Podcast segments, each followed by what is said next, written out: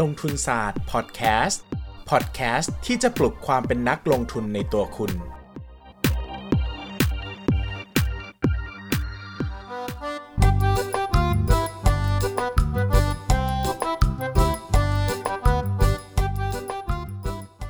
สวัสดีครับ ยินดีต้อนรับเข้าสู่รายการลงทุนศาสตร์พอดแคสต์ครับกลับมาเจอกันอีกครั้งแล้วนะครับ วันนี้เป็น EP ที่ 13 นะครับ ก่อนอื่น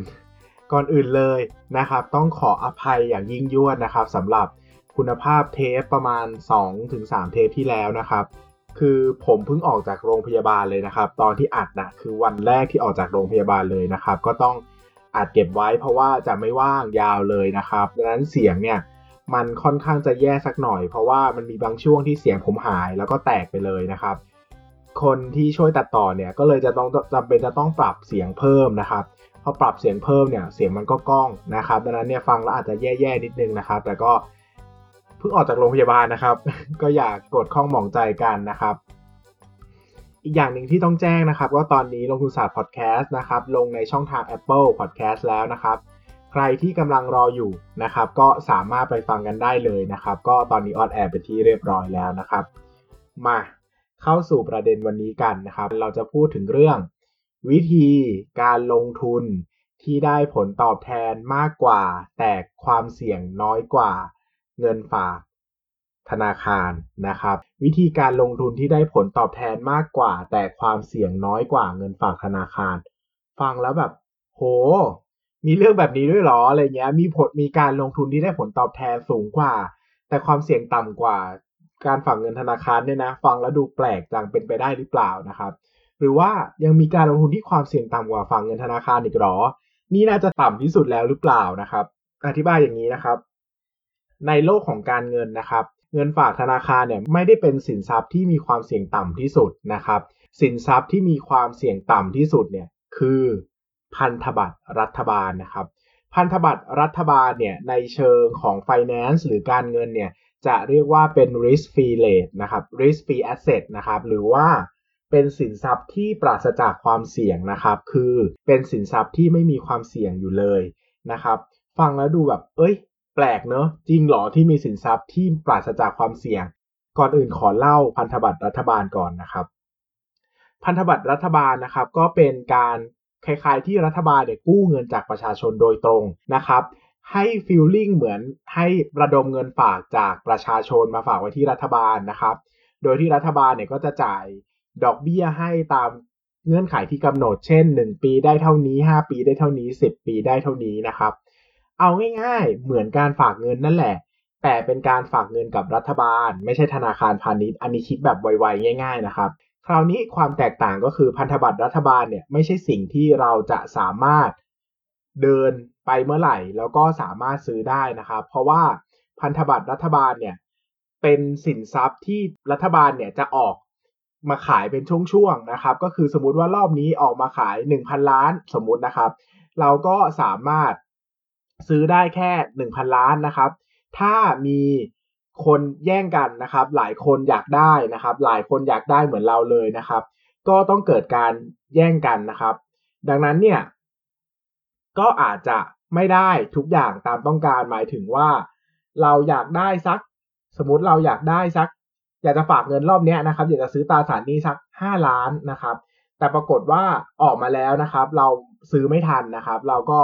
แย่งกันอะไรเงี้ยนะครับ เราอาจจะได้มาจริง ๆ แค่ 5 0 0แสนก็ได้นะครับ ดังนั้นเนี่ยตราสารนี้ไม่ใช่สินทรัพย์ที่ไม่เหมือนเงินฝากธนาคารที่เราจะเดินไปเมื่อไหร่ เดินเข้าธนาคารไปแล้วก็ฝากได้เลยไม่ใช่นะครับ ต้องรอให้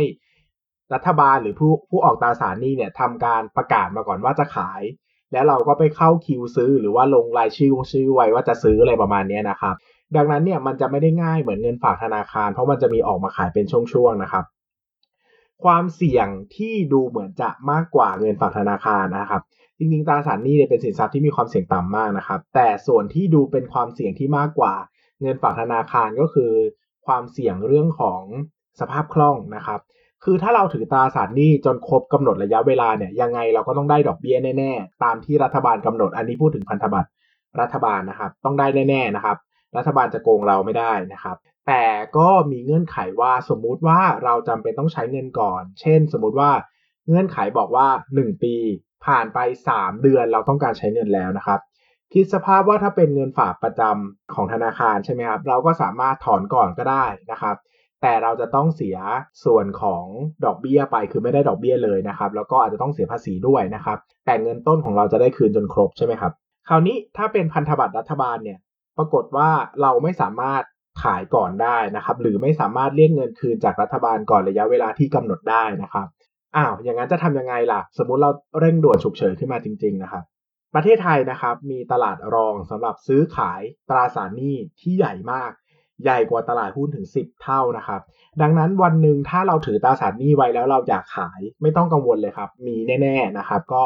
สามารถขายได้นะครับ ไม่จำเป็นต้องไปเปิดพอร์ตอะไรให้วุ่นวายนะครับ เดินเข้าธนาคารพาณิชย์ใหญ่ๆนะครับ ธนาคารพาณิชย์ชื่อดังในประเทศไทย แจ้งเลยว่าถือตราสารหนี้ตัวนี้อยู่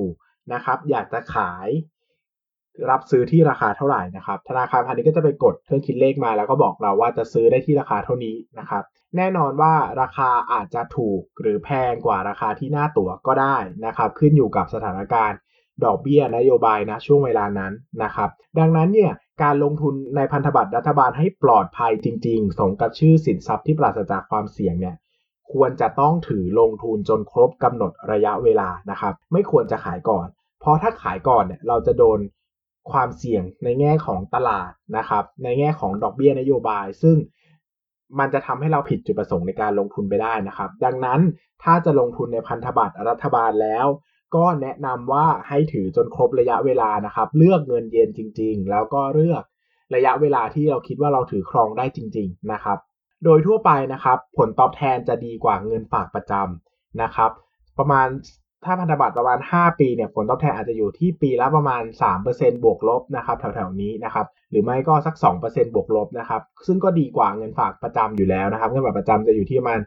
1.5 นะครับฟังมาถึงตรงนี้นะครับใครหลายคนบอกเฮ้ยสนใจจังอยากจะหาข้อมูลเพิ่มเติมนะครับ ผมก็จะบอกว่าให้ลองเข้าไปดูในเว็บไซต์สมาคมตลาดตราสารหนี้ไทยนะครับ สมาคมตลาดตราสารนี้ตราสารนี้ไทยเสิร์ชใน Google ก็ได้นะครับ หรือว่าจะค้นหาว่า www.thaibma.or.th ก็ทำได้นะครับ ไทย BMA นะครับจะเป็นศูนย์กลางนะครับในการให้ข้อมูลเกี่ยวกับตราสารหนี้ที่จะออกมาขายในตลาดนะครับ เราก็สามารถไปศึกษาหาข้อมูลได้ว่าเฮ้ย ปีนี้จะมีตราสารหนี้อะไรออกบ้าง มีพันธบัตรรัฐบาลอะไรออกบ้างที่เราสนใจอยากลงทุนนะครับ แล้วก็ มีเงื่อนไขหรือว่ามีดอกเบี้ยเป็นไปตามที่เรากำหนดนะครับ ถือว่าเราชอบ แนะนำนะครับสำหรับนักลงทุนมือใหม่นะครับ การที่เราเอาเงินบางส่วนมาลงทุนในพันธบัตรรัฐบาลนะครับ จะช่วยเพิ่มผลตอบแทนได้นะครับ แล้วก็มีความเสี่ยงไม่ได้มากไปกว่าเดิมเลยนะครับ เพราะว่าความเสี่ยงของพันธบัตรรัฐบาลเนี่ย ความจริงแล้วถือว่าต่ำกว่า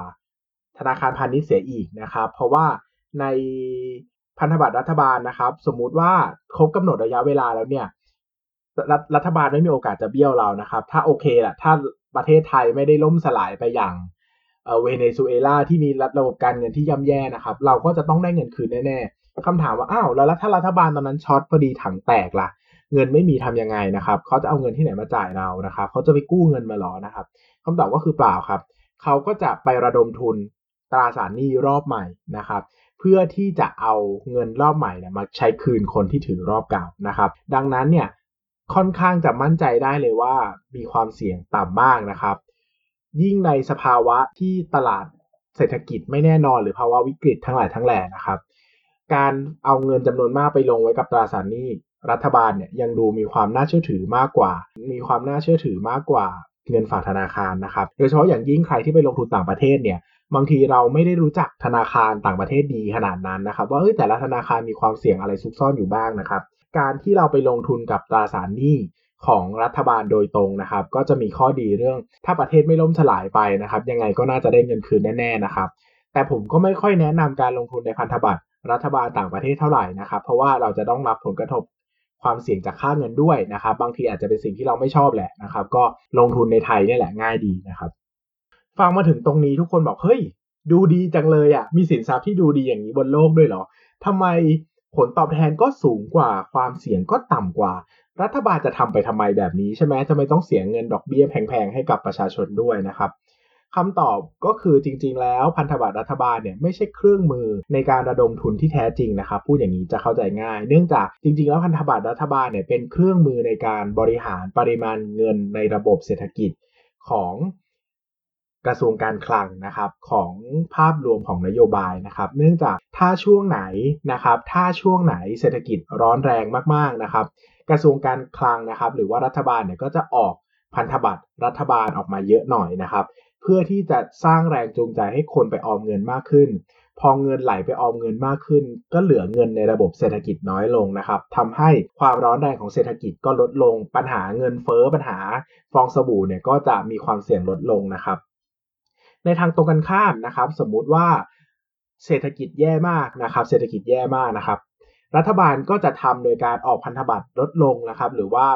ขายพันธบัตรเก่าออกไปนะครับ เนื่องจากจะทำให้เงินในระบบเนี่ยมีมากขึ้นนะครับ เงินในระบบเศรษฐกิจมีมากขึ้น ดังนั้นเวลาคนมีเงินในมือมากขึ้น ก็มีโอกาสจะไปจับจ่ายใช้สอยมากขึ้น หรือว่าออมน้อยลงนั่นเองนะครับ ดังนั้นเป้าหมายหลักของ พันธบัตรรัฐบาลเนี่ยจึงไม่ใช่เรื่องของการออมหรือดอกเบี้ยนะครับในในมุมมองของรัฐบาลนะ แต่เป็นเรื่องของการบริหารเงินและและบริหารระบบเศรษฐกิจมากกว่านะครับ เพียงแต่การบริหารเงินเนี่ยอยู่ดีๆ จะเอาเงินของประชาชนมาใช้ โดยไม่มีผลตอบแทนให้เนี่ยคนก็คงไม่ชอบนะครับ ดังนั้นเนี่ยรัฐบาลก็เลยต้องจ่ายผลตอบแทนในรูปของดอกเบี้ยให้เป็นรายครั้งไปนะครับในรูปแบบของพันธบัตรรัฐบาล นะครับ ดังนั้นเนี่ยก็จะมีประโยชน์ขึ้นมาในแง่ของใครที่ต้องการออมเงินนะครับ และอยากได้ผลตอบแทนที่สูงกว่าดอกเบี้ยธนาคารนะครับ แต่ต้องมั่นใจว่าเป็นเงินเย็นนะเพราะผมไม่ค่อยแนะนำให้ขายก่อนระยะเวลาที่กำหนด บางทีเราจะไปโดนเรื่องปัจจัยเรื่องของเรื่องของดอกเบี้ยนโยบายนะครับ ที่เข้ามามีผลกระทบต่อการลงทุนของเราได้นะครับ ก็เน้นว่าถือยาวๆไปดีกว่านะครับ ดังนั้นเนี่ย ก็ถ้าพูดในเชิงการเงินแล้วนะครับ การลงทุนที่ให้ผลตอบแทนดีกว่า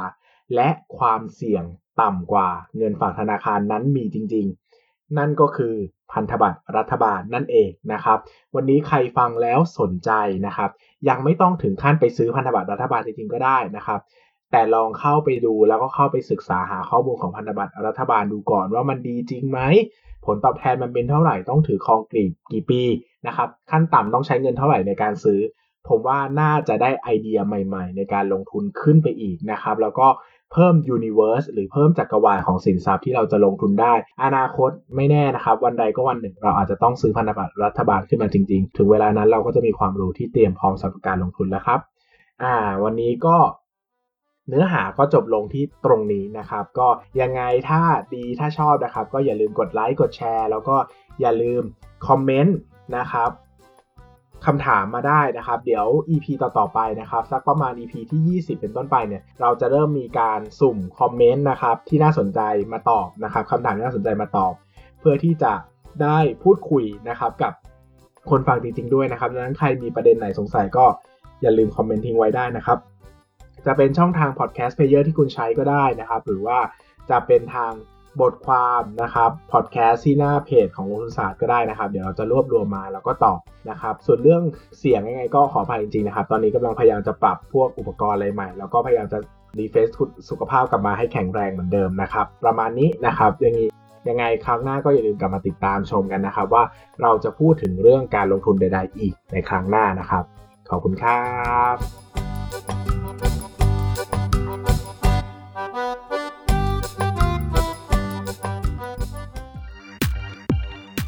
อย่าลืมกดติดตามลงทุนศาสตร์ในช่องทางพอดแคสต์เพลเยอร์ที่คุณใช้